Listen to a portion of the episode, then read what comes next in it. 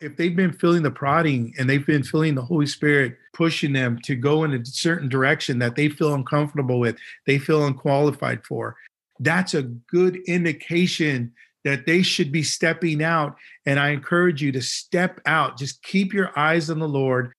Are you tired and feel like just giving up?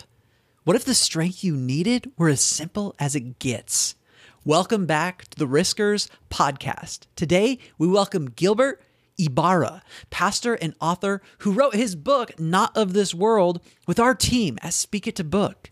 If you are hurting or perhaps running from what God's calling you toward right now, you're going to want to hear this interview with Gilbert. So, the big question is this How do Jesus loving entrepreneurs, pastors, and driven men and women of faith like us, who are taking risks to pursue their kingdom calling, how do we get our mission? The problem we're working to solve, the pain we're striving to heal. How do we fully realize it here on earth? That is the question, and this podcast will give you the answer. My name is Caleb Breakey, and welcome to the Riskers Podcast.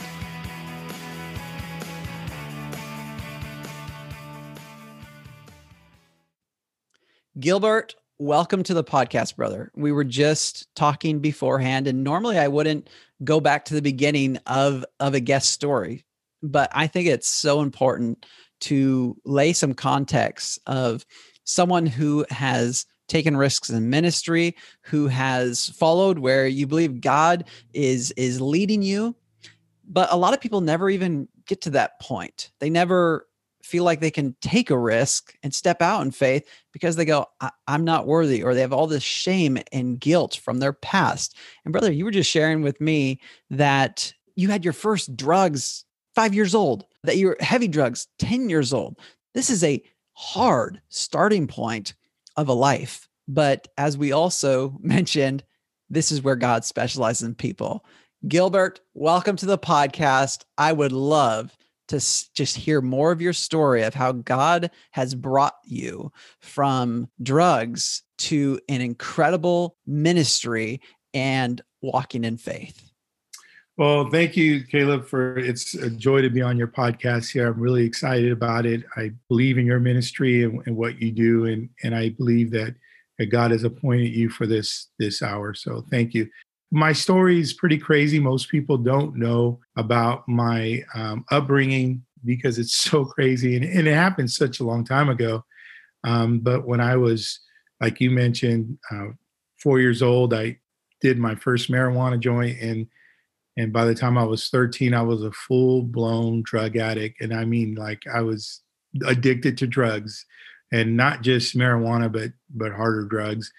And um, and I thank God for a praying mother. Um, she really uh, would pray, she prayed myself and my siblings to glory because uh, I'll tell you we were all messed up. My middle brother was a suicide mess, and my oldest brother he was actually a, a drug dealer. So we were we were in bad shape, and uh, and so she would just prayed and was faithful to the Lord, and she would take the bus to to church because we were single parent and she was on welfare and I remember I was uh, on drugs and she had enough of it. And so she started to rebuke the devil out of me. I believe I was around 12 and a half. And she's just crying out to God for me. And and she was trying to approach me. I wouldn't let her approach me. I wouldn't let her get close enough to me. And I was just walking ahead of her. And so I wouldn't let her get close. I'd run or whatever she tries to get close. And then so we literally walked a couple of miles around my neighborhood and she's screaming at the top of her lungs Devil, you won't have my son. Devil, you won't have him.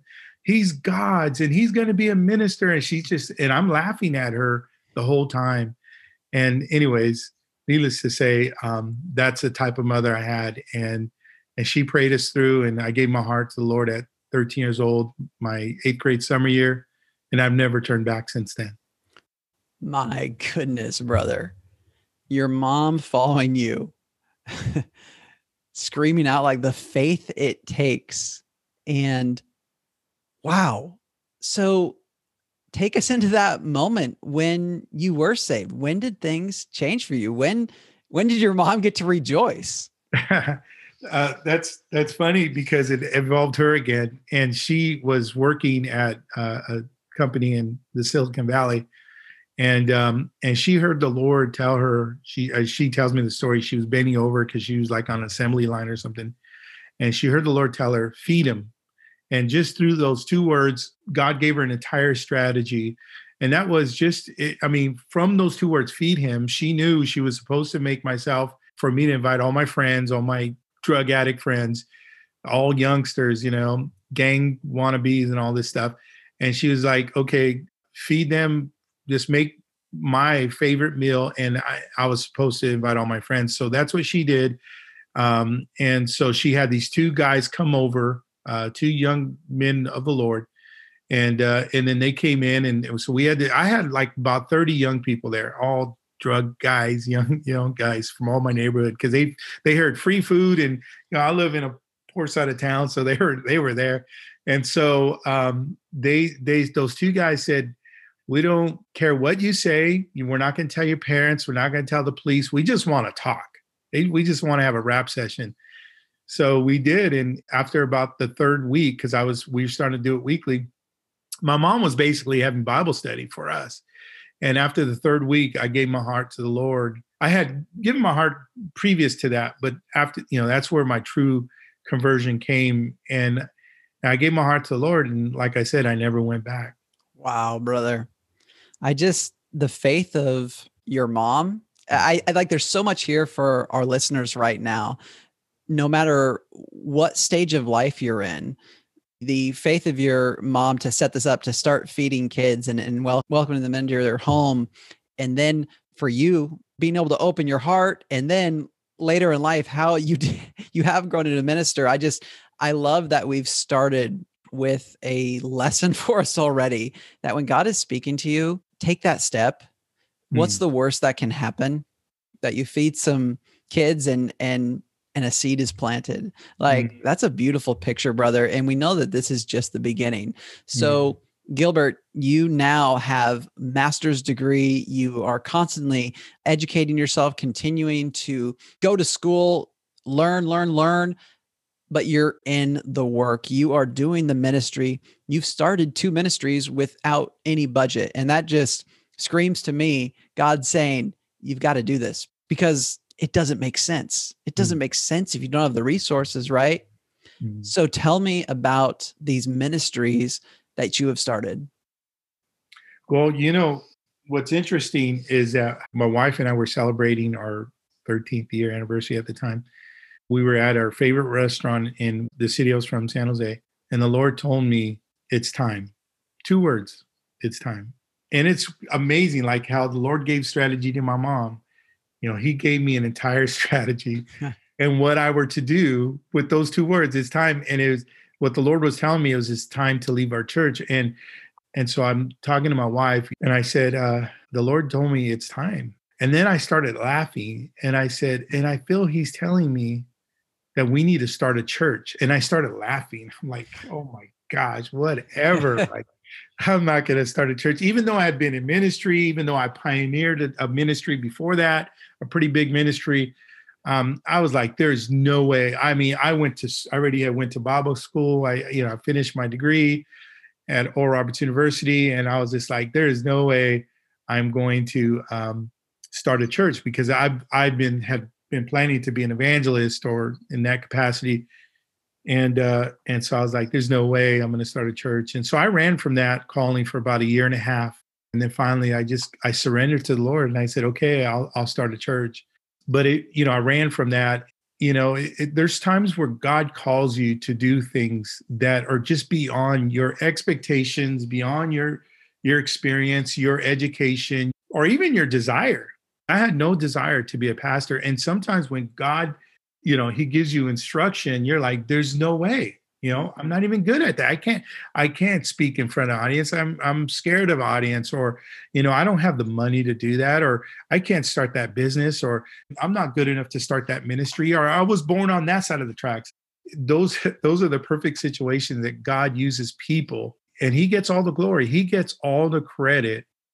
We often speak about glory it just is kind of being impressed upon me how sometimes we will run from God, we will run from that calling, and we will bury that talent, right? Like, God, I'm just gonna, I'm gonna keep it exactly what you gave me, but I'm not gonna, I'm not gonna take any risks here. I'm just gonna bury it. It, it isn't just a a passing Lord, go ahead and move it along to the next person. Like I know someone's to do better than me. That's really not it. It's an act of stealing glory from God. Mm. God uses the most lowly to bring him the most glory hmm. because mm. it just mm. shouts that God is the one who is making this happen. God is the one who is giving the strength, providing the resources, giving the words. And it, it's just kind of this idea of looking at someone and you go wait a minute that was that was that person. Almost like you you see someone from high school who was really lowly and shy and the next thing you know they're on stage and they're they're mm-hmm. they're talking they're preaching the word or or mm-hmm. what have you. Mm-hmm. and you go how did that happen? Well i know one person who can make that happen. Brother i'd like for you to speak to this idea of like we don't want to be glory stealers. Maybe you could speak to those on the podcast right now who are saying you know what I'm kind of running from God right now. Mm. Yeah, you know, I didn't realize I was going to feel man, that's that's really good. You know, you you're preaching to me right now. that's really good stuff. Um yeah, I always say I always ask my congregation this question. I say, how many books are left unwritten in the graves right now? How many ministries are in the graves right now that were never never started? For whatever reason, but they God had called them, God had planted that seed in them, but they left that book there. They left that ministry there. They left that business there. They left that whatever it is because they allowed fear or they weren't uh, here's what people do. They do not allow themselves to focus on the Lord and put their trust in God.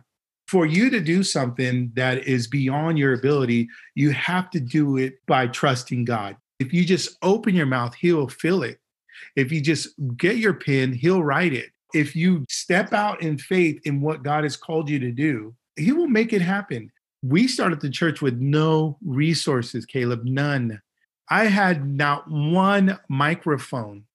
I had no coloring books for kids. I had no color. I mean, nothing, absolutely nothing. But the Lord put it on my heart. He told me it's time.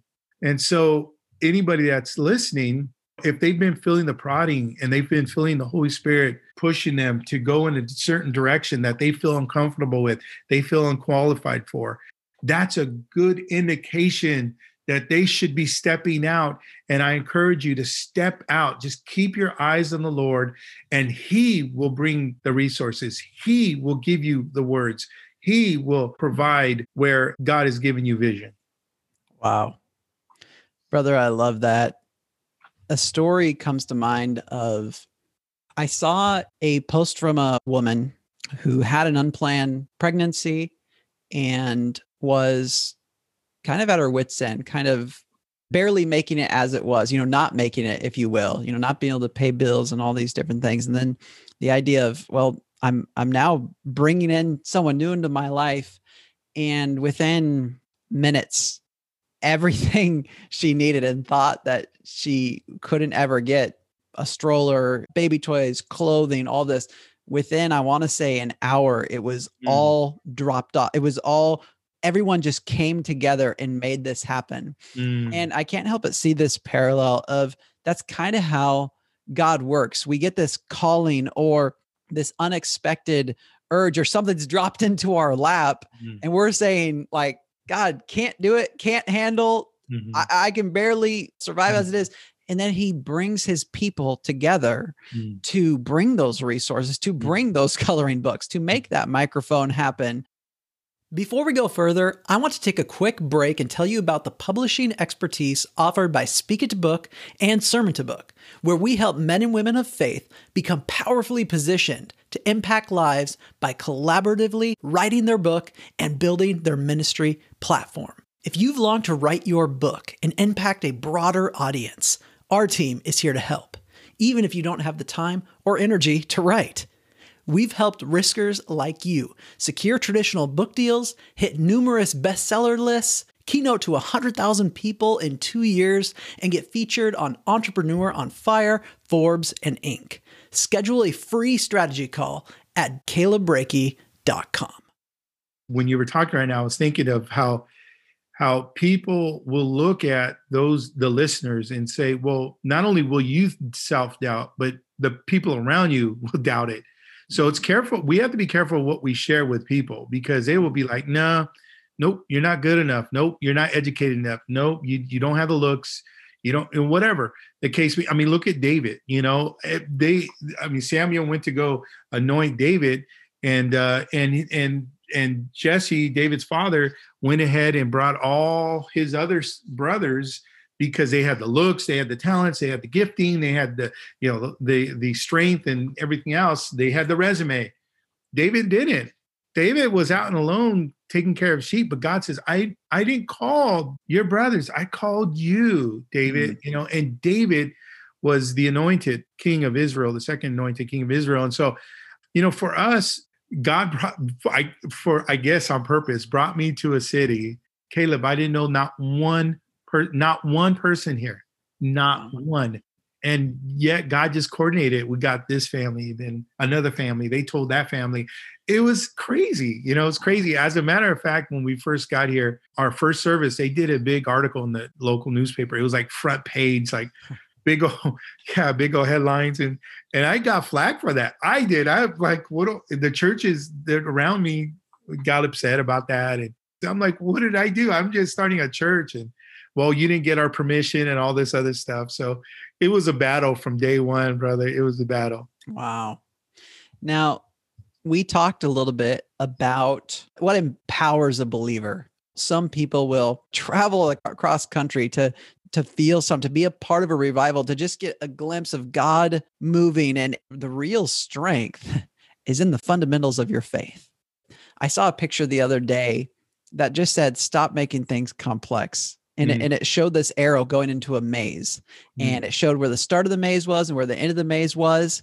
And then it just showed a line going right through all the walls from start to finish, just saying, stop over complicating it. Mm-hmm. Lord, what is the greatest commandment? Love the Lord with all your heart, mind, soul, and strength. Love your mm. neighbor as yourself. Do mm. justice, love mercy, walk humbly. There mm. are very simple commands. Yeah, you know, one of the things that I share all the time is that you know, we constantly got to work on the fundamentals. I mean, just fundamentals. And if you look at a baseball player, something they've done since they were five years old, but yet they'll still be in the batting cage. I mean, like what? Like the batting cage, they've been doing this for all their life, but yet they'll be working on the fundamentals, on pitching, on hitting, on throwing, on catching, fundamentals. I watched a video of Steph Curry hitting three pointers for, I believe, five minutes straight without ever missing. that is the results of the That's fundamentals. Crazy. You don't miss. That's crazy. You know, a lot of the times God moves us in faith to help solve a problem or heal a pain in this world. What do you think that's been for you? What problem are you aiming to solve through your ministries? What pain are you aiming to heal? You know, I I I just I focus on the fundamentals. I focus on principles. I remember one time when um I was a young a teenager and my mother she wanted an entryway, a tile entryway in her home. And so she, her friend said, "Hey, I'll do it." And so I remember we started setting the tiles and we were pretty close to being done and then so we stepped back. We we got up, we looked and we realized that the lines were crooked. The the tile was set at a tilted angle. And you can't tell by being so close but if you look up, you could see the tilt. And so I was like, oh well, I guess my home's gonna have to live with tilted tiles. And then the guy goes, Well, we're gonna have to fix it. And I go, What? What are you talking about? And we can't, we just finished. No, we're gonna have to fix it. And he was insistent. So we had to take up all the tiles and fix it. And, and what we realized is the first tile we set was off a little, just, I mean, Caleb, it was so minute, you can't tell. And and it was off tilted. And what we as as believers, you know, if we're just off a little bit, it could mean, you know, huge problems, huge uh, disaster, you know, later on in life. So it's it's important that we we live by the principles that God has set out before us biblically. Amen, brother. I love that. This is a question I like to ask all of our guests on the Riskers podcast. And that question is this Finish this sentence Risk is blank. Stepping out in faith in spite of the circumstances surrounding that. That's awesome. And before we get into where people can learn more about you, Gilbert, what are what are some of those practical tips that you would you're looking over your shoulder, you're remembering your own risk, and you've defined it, and our podcast listeners are saying, This is right in front of me right now. It is scary. I don't have the answers. You're saying I got to step out in faith. What practical advice would you give them? Don't wait for the moons and stars to line up. Don't wait for the money to come in. Don't wait for your education to be done. Just do it. Just go for it and do it. Step out and do it and let God provide for the vision he's given you. I've heard the story or the the illustration of it's a lot easier to steer a car that's moving. That's right. You know, and I because I've seen so many people, Caleb. I mean, just tons and tons of people where fear stopped them, you know, inability stopped them, and and they were just waiting for the right perfect moment. Oh, you know, when when um, I could forgive so and so, or they come and ask me for forgiveness, or or when I get that job, or after I finish school, or you know when when my boss lays me off, or whatever. You know, just just whatever the case is, just go for it and don't allow those things to stop you. And when as you do it, you know you're going to make some mistakes. You know you'll you'll have there'll be some learning experiences, but that's all part of the program. That's all pro- part of the process you know but just do it you know you you do it as responsibly as you can of course but just do it. Amen, brother. Gilbert, where can people learn more about you? Where can they uh, hear, see more about your book, the things that you're currently doing, your ministry? I'd love for you to just give us uh, a great place to connect with you. Awesome. I appreciate that. Uh, the best place is just gilbertybarra.com, which is G I L B E R T Y B A R R A.com. gilbertybarra.com. Gilbert, thank you so much for being a guest on the Riskers podcast, brother. You are a walking testament of what God has done from five years old in drugs and now thriving ministry with lots of risk, lots of stepping out in faith. And look at what God's done and where he continues to take you, brother. Thank you so much for being a guest today. Thank you for having me. I appreciate it. Thank you for listening to the Riskers podcast. This podcast is sponsored by Speak It to Book and Sermon to Book, where we're on a mission to teach kingdom minded men and women how to write, publish, and market best selling books and build world class platforms. To learn more, go to www.calebbreakey.com.